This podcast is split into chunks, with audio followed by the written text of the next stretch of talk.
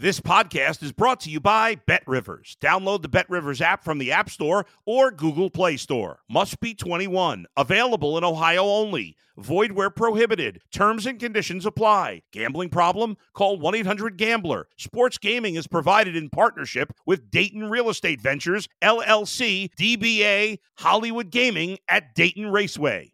If you're a tennis fan, you'll love Betting Weekly Game Bet Match on the Bet Rivers Network. Whether you're a better or just love tennis, you'll enjoy the in depth analysis each week of the tennis calendar. Subscribe to Game Bet Match today from your favorite podcast provider. You're listening to The Bullpen with Adam the Bull on the Bet Rivers Network. Welcome, everybody, to the latest edition of The Bullpen with Adam the Bull. And today, we are talking, yes, football, as we normally do this time of the year. I got some things to say about the Browns and the rest of the AFC. However, we're going to start today's podcast talking baseball. Yes, the silent majority of you out there, and I think it's bigger than we think, that love baseball and are fascinated by this time of the year as the managerial hirings are happening. The Guardians have a new manager. There was some shocking news with uh, Craig Counsell leaving Milwaukee for the Cubs. And what happened with the Mets there? We'll talk managerial moves. And free agency is now officially underway. Unlike basketball and football, things don't happen right away. But will the Guardians and other teams be involved? Well, we know other teams will be involved. Will the Guardians be involved for Stephen Vogt getting his team better? We'll talk about all of that, plus where I rank every team in the AFC as of right now. That's all coming up on this edition of the Bullpen with Adam the Bull, brought to you by Bet Rivers. You're in the bullpen with Adam the Bull on the Bet Rivers Network. So, yesterday was a big day in terms of managers in Major League Baseball. Uh, we had breaking news during the Ultimate Cleveland Sports Show on Monday that the Guardians had hired themselves a new manager. And no, it was not Craig Counsell, who was my top choice for the Guardians when the offseason began. Counsell did meet with the Guardians, and we'll get to the Counsell side of things in a minute. Uh, it wasn't even a candidate I had considered when I did a breakdown uh, about a month ago, maybe even a little longer than that, about who should be the next Guardians manager. The guy that ended up being the manager, Stephen Vogt, wasn't on my list. Now, Stephen Vogt was not on my was not not on my list because I don't think he's a good candidate. It's just a name I hadn't heard mentioned yet. So I went with some candidates and some coaches that had either been around on coaching staffs for a while, had been a manager previously, or was a former member of the Guardians. I, I did suggest some guys in the Stephen Vogt group that have more recently been players, but I didn't think of Stephen Vogt. But I definitely should have. And I'll tell you why in just a second. But first, I want to let you know to get extra value this football season, with Bet Rivers Squares. Win up to $10,000 in bonus money. We all could use some extra cash. 10,000 bucks sounds nice to me. Uh, bet $10 in same game parlays on any game with the squares icon to earn a square. So, how did the Guardians end up hiring Stephen Vogt as their next manager? Well, after doing plenty of research, not only with people that I know, but just hearing some people on MLB radio, on other podcast avenues. As I listened through the gamut and then texted a couple of people I know um, for some feedback on Stephen Vogt, every answer that came back to me, whether personally or to everybody, was extremely positive. One example um, is Steve Phillips, the former GM of the New York Mets, who I heard this morning say talk about, hey, when he was a, a GM, he had learned when you whenever you have a player around and you think he might be a potential coach and GM, you you write him on a list, right? And Stephen Vogt was a guy that you wrote on a list. And Stephen Vogt, I heard Mark Canha, who was with the Mets, of course, was with the Brewers last year, uh, just recently got traded to Detroit. He was interviewed yesterday. He played with Stephen Vogt in Oakland, and he said, "Great guy. Not surprised he wanted to be a manager. Um, was always a leader, great teammate, and most importantly, a great person." And as you hear people say this, I heard this time and time again. Let me let me give you a quote from Mike Ferrin. Mike Ferrin is one of the most, for those who don't know, he does uh, a show on MLB Radio. One of the most knowledgeable baseball guys I've ever met in my life.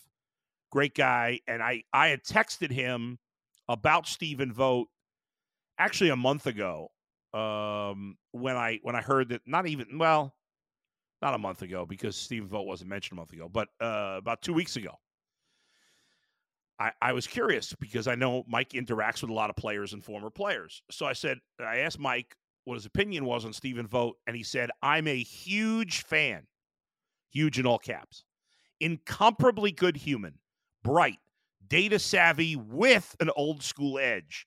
There'll be some bumps in the road learning on the job, but you'd be hard pressed to find a better human being to get that job. And indeed, he did.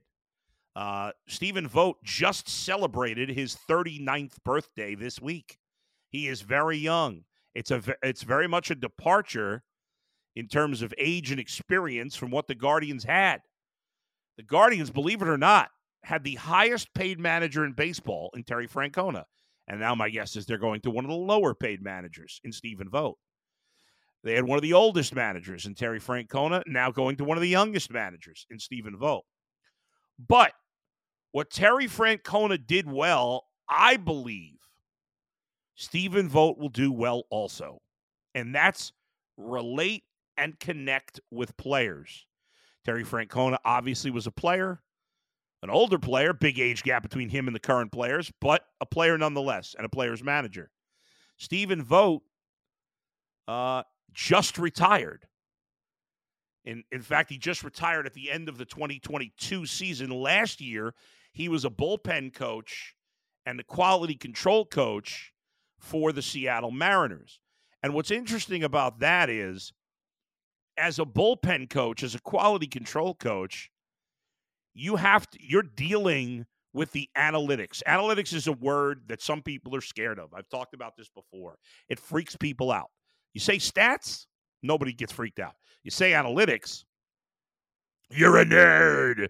You what? Don't bring that nerdy stuff into my sport. They're just better stats. We got to stop using the word analytics. People will be less scared of it. They're just more accurate statistics. It's that simple. And because Stephen Vogt has played in the analytics era and coached last year for one year in the analytics era, uh, it's an advantage. And I love the fact that they've hired this guy that that everybody seems to love. That anybody that played with him or managed him or coached him uh, has said, "Yeah, this guy was was born to be a manager. He's going to connect with the players. He was a catcher, and we know that catchers generally make good managers. He wasn't a superstar player, but he did make a couple of All Star teams with Oakland in 2015 and 2016. Those were his two best years. Um, but you know, good defensive catcher. He didn't make his major league debut till the age of 27 in 2012. Usually, you make your major league debut at 27. You're not in the league very long, but he was. He played for 11 parts of 11 seasons in the big league. Well, 10 because he actually missed the entire 2018 season. So he played 10 seasons. He spent the most time with the Oakland Athletics, six years in Oakland, two in Arizona, and then parts parts or a full year between Tampa, the Giants, Atlanta, and Milwaukee. So he's been around the league. He knows a lot of players. Um, I think the tricky thing sometimes when you're you just retired and now you're a manager is if you're with the same team, that that can be a weird transition. That's what happened with the Cubs and David Ross. We'll get to that in a minute, but you know, when he first became manager, well, a lot of the guys there were were guys he was te- he was teammates with. That won't be the case with Stephen Vogt. Or uh, there may there may turn out to be a couple of guys he was teammates with along the line, but uh, you know he didn't play with these guys in Cleveland. Was my point. It wasn't on this team with these guys, and this Guardians team is a very young team.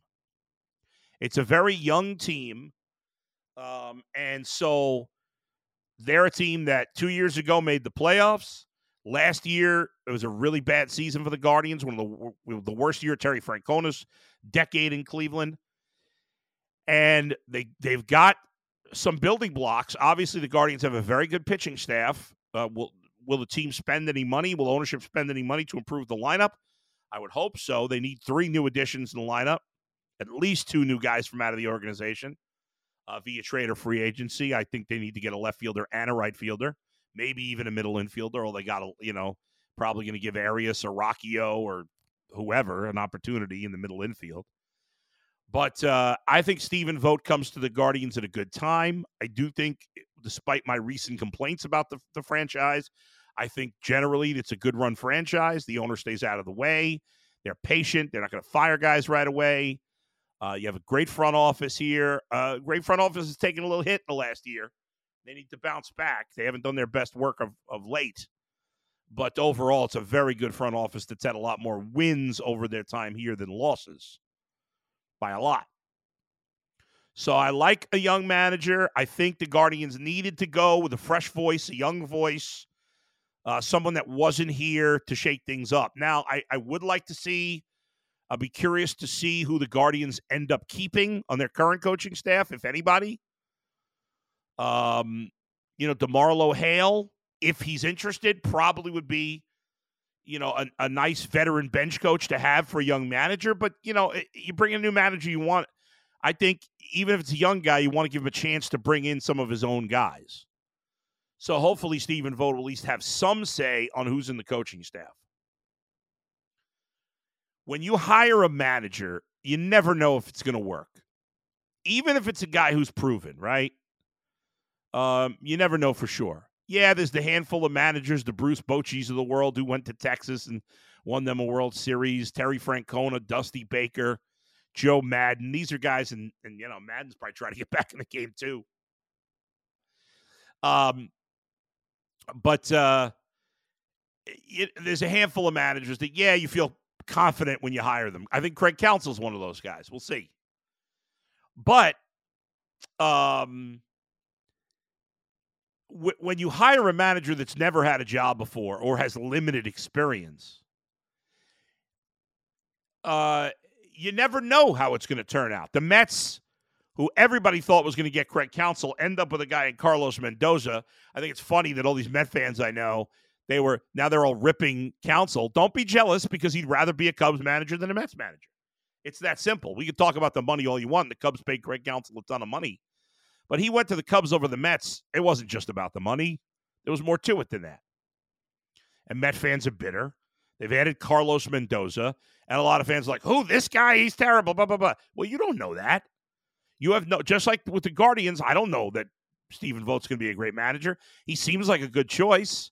But until if a guy's never been a manager, how would you possibly know? Stephen Vogt or Carlos Mendoza could both be the next great manager or the next terrible manager, or most likely somewhere in the middle, which is where most managers and coaches in all sports are. And it depends on your talent. So good luck to the Mets with Carlos Mendoza. Uh, Monzo was telling me before the show that he's a quiet guy, doesn't like to talk much. That should work out perfectly fine in New York. That's a great situation for that. In all seriousness, no, he he may he may do a good good job. Uh, but uh, the final point on Stephen Vogt is, I, I, he seems like the right type of first year manager. Now it's got to pay out, but I, let me let me throw this little tidbit. If the, you want to throw an interesting, because I think the bench coach is important as an advisor for a young manager. I'm going to throw a crazy one at you. I think this is probably unlikely at this point in his career.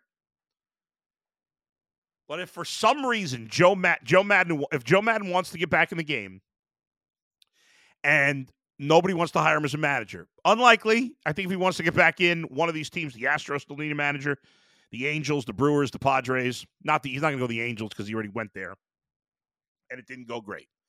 But Let's say none of those teams are interested. And um and and Joe Maddon wants to get back in. It wouldn't be the craziest thing in the world for Joe Maddon to end up as the bench coach in Cleveland. Which would be quite ironic since he was the opposing manager when the Cubs beat the, the Guardians at the time, the Indians in the World Series. Uh, Stephen Vogt originally came to the majors uh, after he was he was drafted by Tampa in 2007. And I mentioned he made his major league debut in 2012 for the Rays. The manager for the 2012 Rays, Joe Maddon. Now, he wasn't in the big leagues with Joe Maddon very long, only 18 games. By the way, in his in his first season in the majors, Stephen Vogt with the Rays in 2012 was 0 for 25 with two walks. There you go. Uh, up up in the big leagues for 18 games, didn't get one hit. Uh, and then he went to Oakland after that. So he wasn't with Joe Maddon very long, but he was with him, you know, and he was in the organization for a while. So just just something that I, again I think it's unlikely, but if Joe wants to get back in the game and none of those other teams want to hire him, I don't know that he would be a bench coach anymore, but he'd probably be an interesting choice. Something to keep an eye on there. As for the Craig Counsell situation, before I switch gears to football, uh, just a shocking. When I saw that news, I'm stunned. I was not expecting David Ross to get fired. I don't think he would have been fired had Counsell said no or had Counsell not become available. Uh, as I've said to many people, and many people have said to me, yes, I think the Cubs did David Ross dirty, but it's a business. Craig Counsell's a better manager.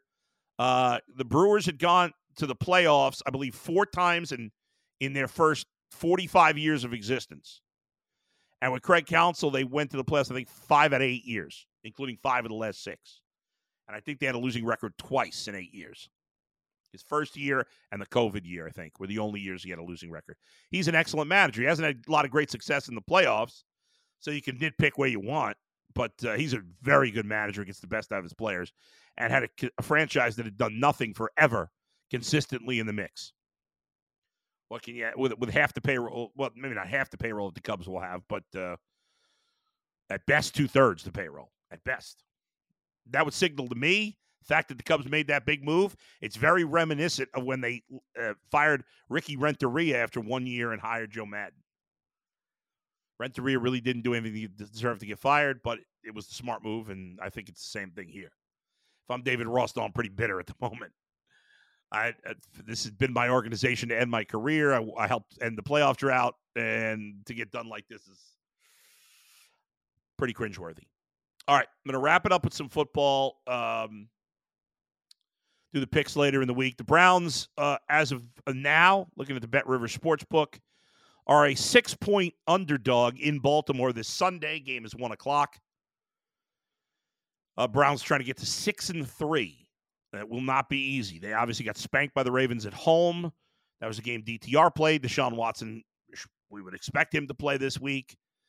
Uh, Browns defense did not play well in their first game against the Ravens, but it was a weird game. Hopefully, they bounce back this week. Now, thinking about the AFC. If the season ended today, we're at the halfway point. Some teams have played nine, nine games, some teams have played eight. As of right now, all four teams in the AFC North would be in the playoffs. Uh, the Ravens would be division champs. They'd be the two seed. And then the other three teams, Steelers, uh, Browns, and Bengals, would be the five, six, and seven seeds, all at five and three. Four of the 12 teams that are two games or more over 500 are from the AFC North. And this one final stat, I may have mentioned this on Sunday, although probably not because the Bengals hadn't played yet Sunday night. But um, so the in the AFC North is I've got to get the exact numbers. I have it saved here. The AFC North, I believe, is 14. Uh, so, sorry, even better, 17 and six in games outside their division. 17 and six. So when the Bengals, the Browns, the Ravens, and Steelers play teams outside of the AFC North, they've won 17, lost six, which is a, a 740 winning percentage. The next best is the NFC East at 14 and 11. That's a 560 winning percentage. No other division is more than a game over 500 outside of their division. That's how much better the AFC North is than the rest of the league. So I started thinking about not just the AFC North, but the AFC. And right now, how do I rank the best teams in the AFC? Because there's a lot of good teams. There are 11 teams in the AFC 500 or better. There are 13 teams within a game of 500. And in my mind, the, the only terrible team in the AFC is New England. That's the only terrible team. There's a lot of terrible teams in the NFC. Eh, a lot may be strong. Uh, but there's four or five teams in, in the NFC that are really bad. AFC, not so much. Uh, even the Titans at three and five and Broncos three and five, I don't think are terrible. They're not very good, but they're not terrible. And I think the Titans are going to be interesting with Will Levis. I like what I've seen from him for two weeks, and obviously the Raiders showed a lot of uh, a lot of heart and excitement playing for former uh, New York Giant Antonio Pierce. I love what Antonio Pierce had to say about uh, he had the, all the practice squad players on the bench for the game, saying, "Hey, they're part of the team; they should be here too." That that's going to win you some points there. That's a good. That's a great job out of Antonio Pierce. All right, the AFC. Who are we have the right now? If the playoffs started today, the Chiefs would be the one seed, then the Ravens, Jags, Dolphins, Steelers, Browns, Bengals. But are they in that order? The Bills would not be a playoff team. The Chargers would not be a playoff team. Who are the best teams in the AFC right now? To me, it's a no brainer. The best team in the AFC is not the number one seed Kansas City Chiefs, it's the number two seed Baltimore Ravens. Nobody's playing better in football, I don't think, even the Eagles. And certainly right now, I'm just talking AFC. The Ravens have been the most impressive team. I was not all in believing in the Ravens, but the last three weeks, they've crushed the Lions and crushed the Seahawks. Now, I don't think the Lions or Seahawks are great teams. I think the Lions are very good. I think the Seahawks are, you know, solid team. But uh, they destroyed both of those teams. Destroyed. They were never in the game. That really took Baltimore for a new level. Now, Lamar Jackson's got a lot to prove in the playoffs, but I, I got to give him credit. He's having his best season since his MVP season. I really like how he's played, and their defense is excellent. Right there with the Browns is the best in, in football. So I got the Ravens as the one seed right now, or the best, the number one team. If I was just doing a power rankings of the AFC, so who's number two?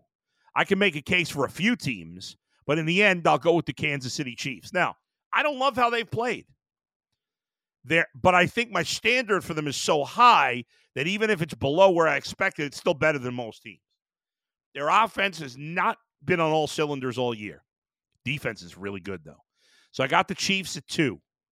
The third best team in the AFC, maybe you call me biased, we'll see. I think right now it's close. And again, I can make an argument for probably three, four teams, but I'm going with Cincinnati. I think the Bengals are the third best team in the AFC right now. Uh, they appear to be, in the last two weeks, they have dominated both San Francisco and Buffalo. Uh, Joe Burrow is completely healthy and playing like the MVP candidate that he is. Their defense is playing at a really high level. Their offensive line is playing its best football since they've had Joe Burrow. I think they're three. Four, I'm going with the Jaguars. They've won five in a row. Uh, and and I, I'm a big believer in Trevor Lawrence big. I know a lot of people think he's overrated. I am not one of those people. I think they're a good balanced team. Um, and you look at their strength of victory means what's the winning percentage of the teams you've beaten? It's 509. That's really that's a really good strength of victory there. Number 5, I'm going it's it's again a tough call. Uh, I'm going with the Dolphins at 5. Uh, their strength of victory is the worst of any of the AFC contenders. In fact, the Dolphins' strength of victory might be the worst in all of football. It is. They have they're six and three, but their wins are against. They beat the Chargers, solid team, five hundred. Their other wins: Patriots, Broncos, Giants, Panthers, Patriots, all absolutely awful teams. So they've beaten one decent team, five terrible teams. So I have them five, right? I got Ravens one, Chiefs two, Bengals three, Jags four, Dolphins five. Uh, I've got the Browns at six. Their defense is playing great. Watson looked serviceable last week. If he continues to improve, if Deshaun Watson could play at a high level, they're going to move up the charts. I do like what I saw, especially in the second half. I talked a lot about that on the Sunday podcast. We'll do more looking ahead to the Browns Ravens matchup on Thursday, but I got the Browns in the sixth spot. I'll put Buffalo at seven, even though they have not played well lately. Houston, eight. Chargers, nine. Steelers, 10. Jets, 11. Colts, 12. Titans, 13. Raiders, 14. Broncos, 15. Patriots, 16. That's my rankings in the AFC as of right now maybe update that every week. All right. That's it for me today. Thanks to Brian Monzo for producing as always. Thanks to all of you for watching and listening.